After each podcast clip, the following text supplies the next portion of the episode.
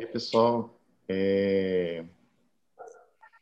a respeito desse, desse trecho né, do limite do discurso, né, que estava comentando anteriormente, queria fazer um comentário que eu achei muito bacana.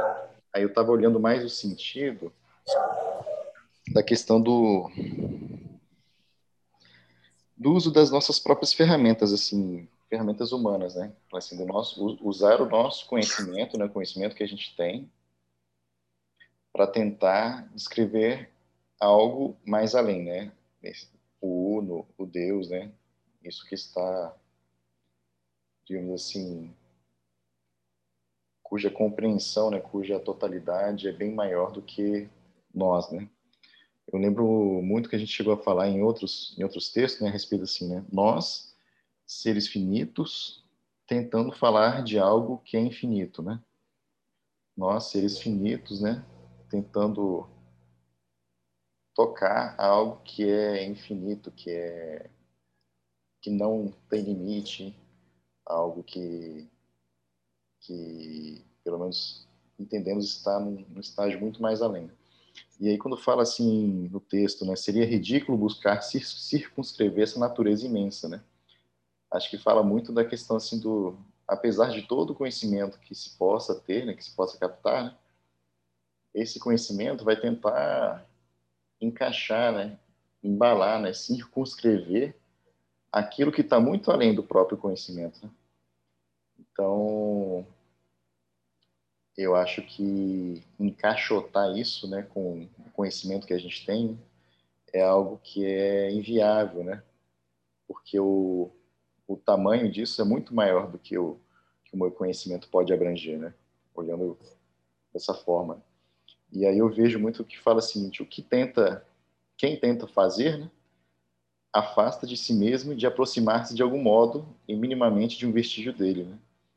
Eu acho que quando eu tento cercar com o meu conhecimento, é como se eu tivesse meio que tentando, tentando não, mas tirando um pedaço, né, mesmo, mesmo que minúsculo do Uno, e aquilo não é o Uno, né, não é o Deus, né. E aí eu vejo muito nesse sentido, né, quem eu tenta fazer, eu afasta de si mesmo. Então, assim, se o meu conhecimento tentaria abarcar isso, eu não estou tocando, não estou tendo uma, uma ideia do todo, né. Aí, nesse sentido, eu vejo, assim, de às vezes a tentativa de me aproximar seria a tentativa de fazer parte, né? Pelo menos de ficar um pouco mais próximo dele, né? Não de cercá-lo com conhecimento, de limitá-lo com conhecimento, né? Mesmo seja seja esse conhecimento mais amplo que seria possível para nós. Mas eu vejo essa primeira parte muito que essa questão, né, de tentar cercar, né, algo que está muito além com um conhecimento que é limitado, né? olhando no, do ponto de vista sensível, né, material. Né? E, e ao final, né, do texto, eu vejo muito essa questão do que acho que às vezes o deslumbre parece ser tão grande, né, e tão, tão vontade, um desejo né, de participar ou de descrever né, algo é tão grande que é que quando falamos ou quando tentamos sintetizar isso, né, não é quando tentamos escrever, é, colocar palavras nisso, né, não, não haveria palavras para descrever, né, porque as palavras também de alguma forma meio que limitam, né? As palavras que só vão tentar dizer algo que está além das palavras, né? As palavras em si não vão poder encaixar, englobar, né, cercar Deus, que é algo que é, que é infinito, né? Eu acabei olhando mais dessa forma, né? Tentando enxergar assim que a partir do, do conhecimento que se tem, que se pode obter, né? Aí tentar talvez minha, minha interpretação seja mais por esse lado, assim. Né? Isaías, se quiser, ou qualquer um, qualquer pessoa se quiser comentar também, fique, fique à vontade.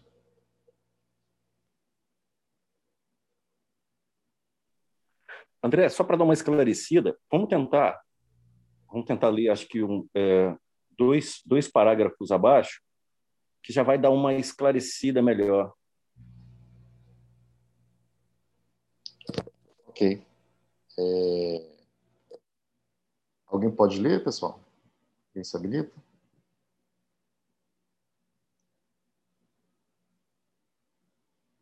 Esse aqui, para a crítica moderna? Isso aí. Para a crítica moderna, o que define Plotino como neoplatônico diferenciando dos platônicos e mesoplatônicos, de modo geral, é a concepção de um princípio radicalmente transcendente. Sendo, opa, sendo ele, como parece, o primeiro a refletir sobre um tal princípio. É natural que tenha sido também o primeiro o primeiro perceber as implicações profundas dessa reflexão e a dificuldade de exprimi-la discursivamente.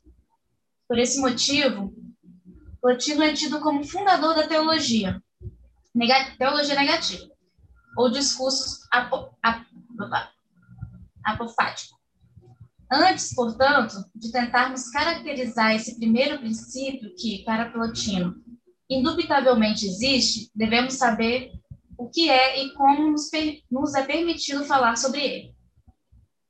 Ele é o primeiro de todas as coisas, anterior a todas elas e absolutamente simples, fato que o faz estar além de toda determinação e de toda compreensão racional. Como enfatiza Plotino, ele está além do ente e do intelecto.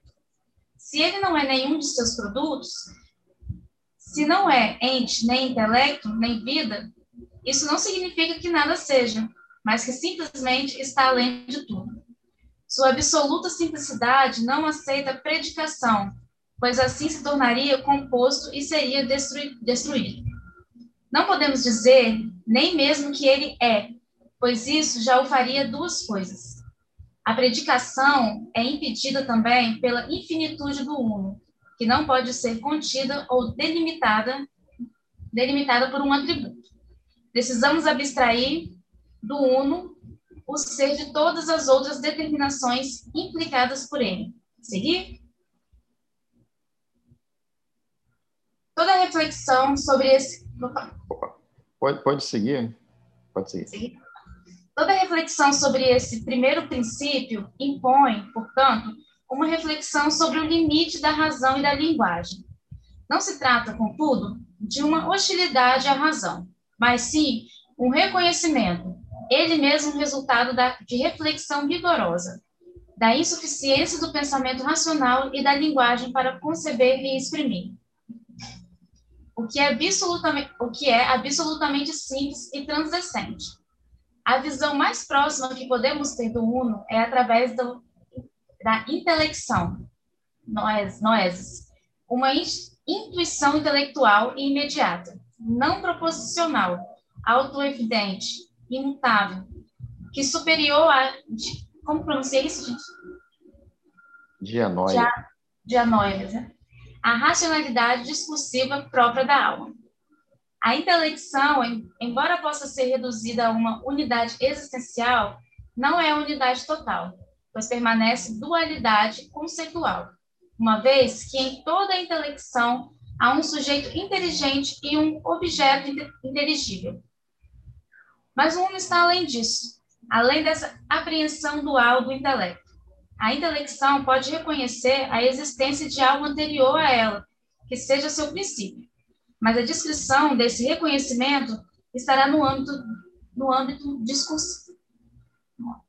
Se mesmo a intelecção não tem, enquanto intele intelecção, acesso ao uno, o que é necessariamente composta de um sujeito e de um objeto de intelecção, mesmo que se trate de auto-intelecção do intelecto, mesmo ainda não terá o pensamento discursivo, que é proposicional e necessariamente, procede, é? necessariamente procede por análise e inferência. Só, só, um, só um pouquinho. Só um pouquinho.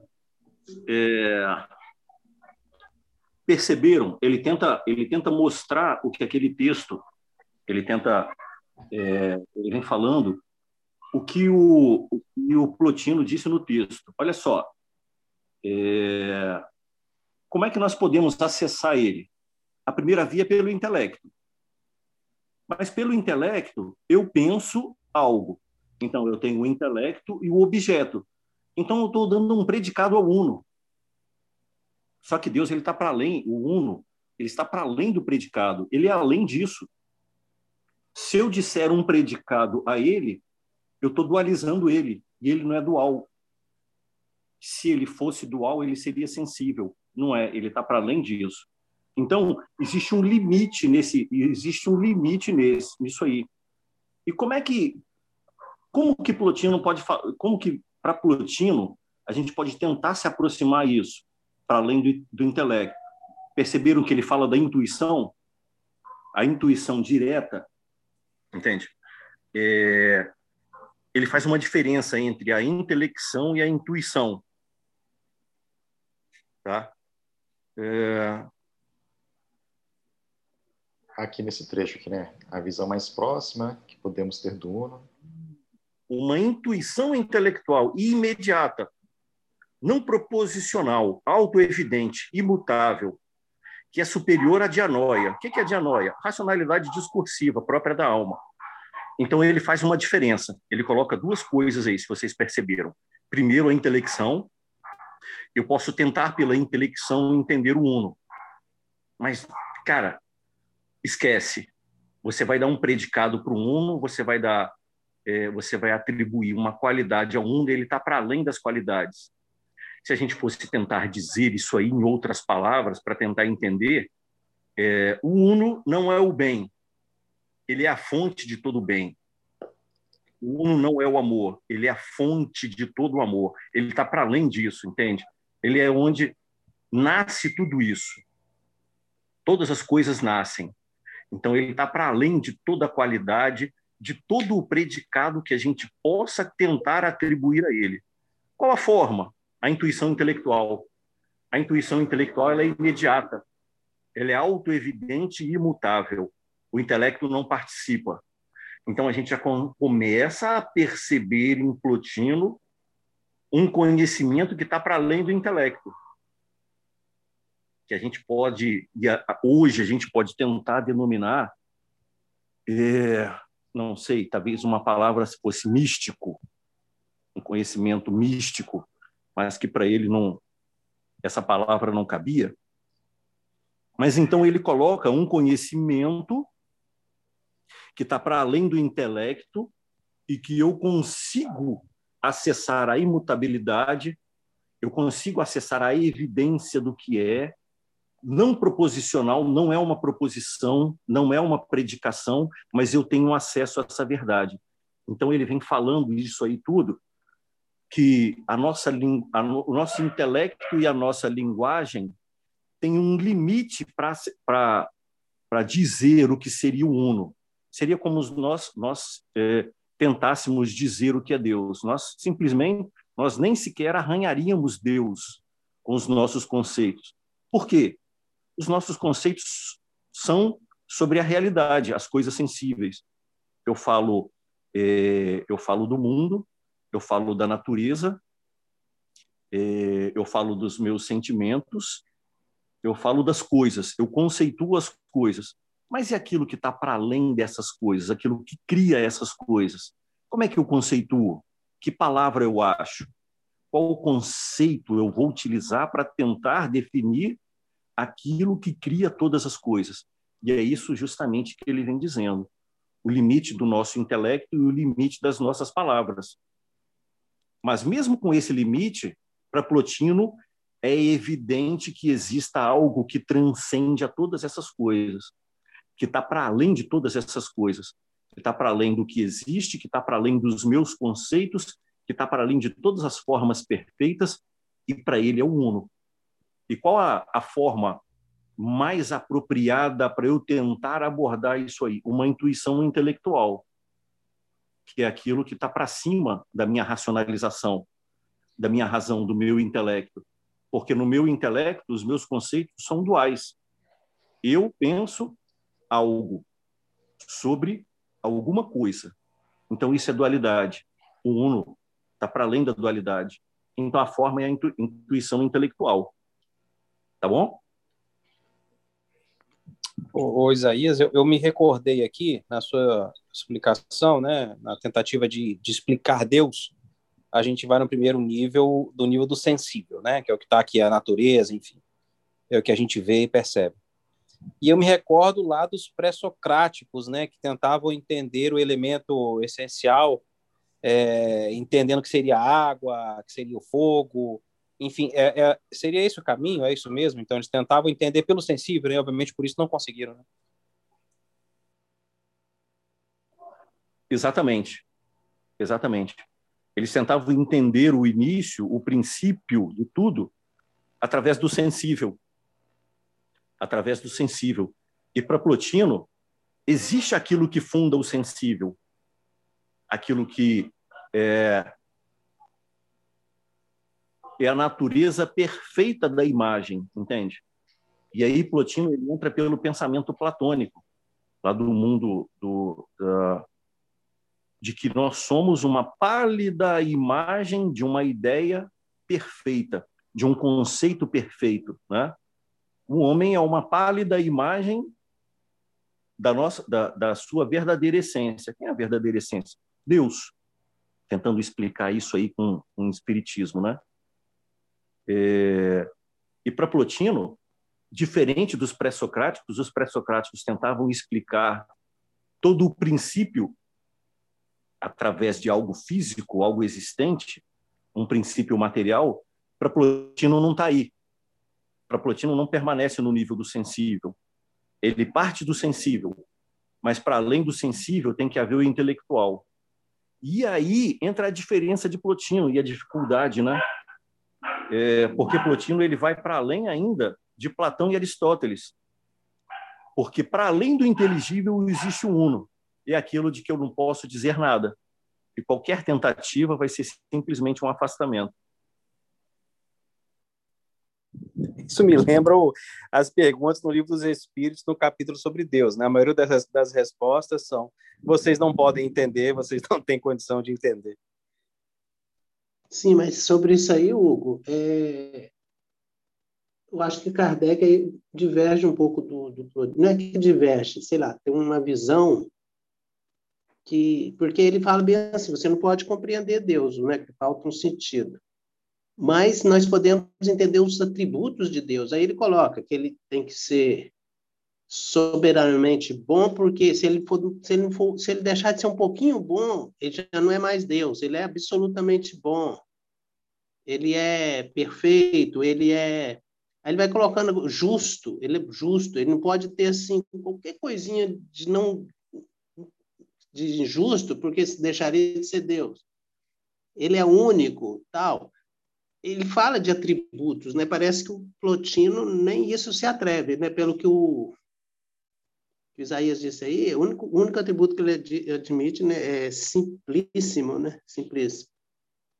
Não sei como é que poderia encarar isso. Mas uma outra coisa que eu achei interessante nesse texto é sobre intele é, intuição intelectiva, intelectual. Intuição intelectual me lembrou aquela, aquela, aquele ensinamento lá no Livro dos Espíritos que fala que, que o sentimento de Deus ele existe desde que o homem existe. Aí eu, pensei nessa, o que seria essa, essa intuição intelectual, né? Que, que ela não precisa de, pelo que eu entendi aí, ela é imediata, né? Ela não depende exatamente do intelecto, ela é uma intuição intelectual, um entendimento que Deus existe, porque a gente está na essência dele, a gente tem a essência dele. Então tem essas duas questões aí que eu achei interessante.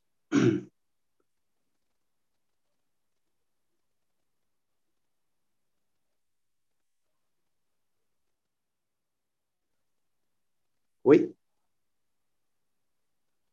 Sim, sim. É... E essa questão, é...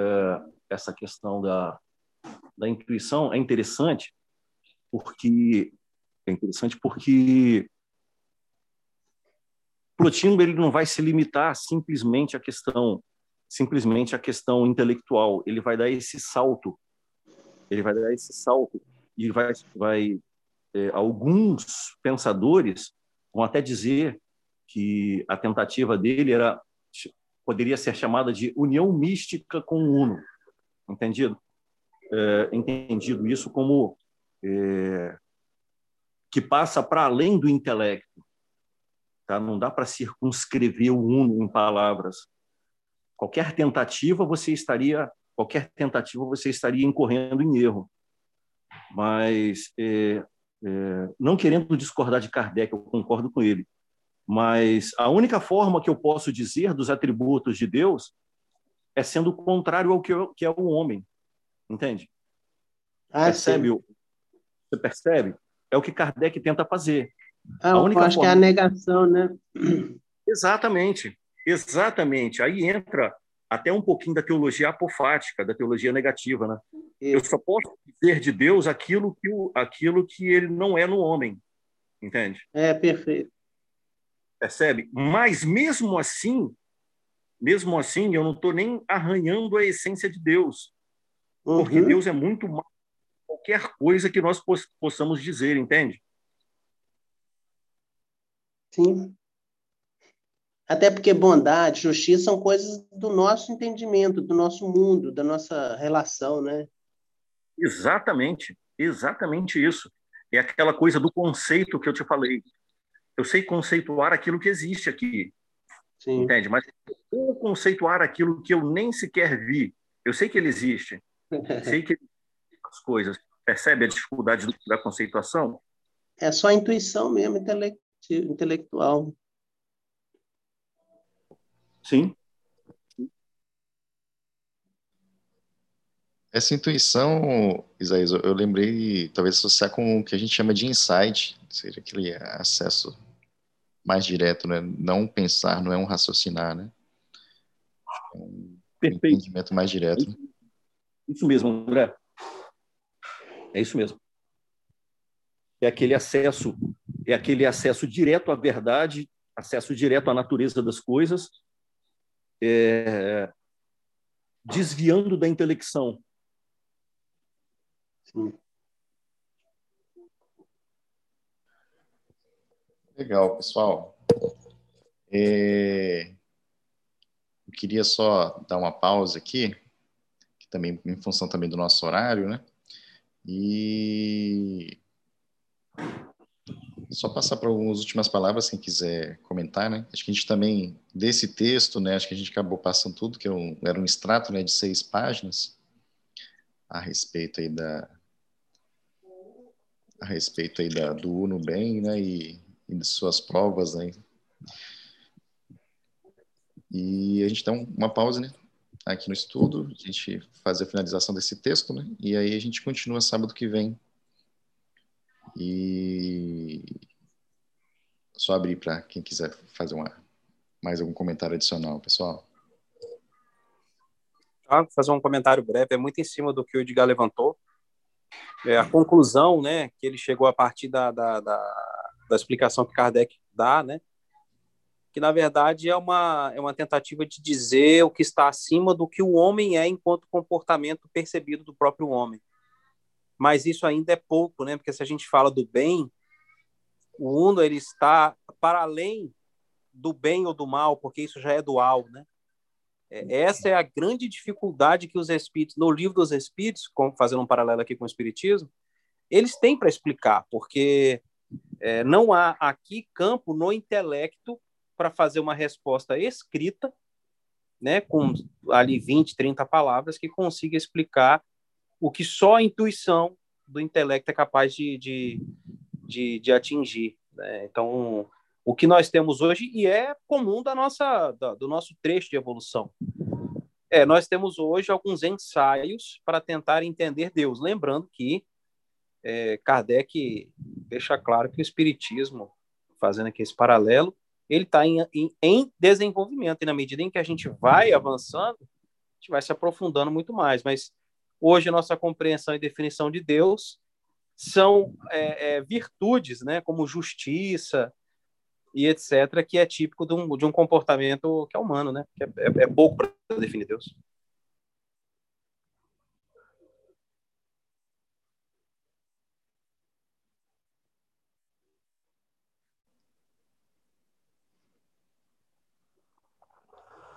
Beleza, pessoal. Então, ficamos aí.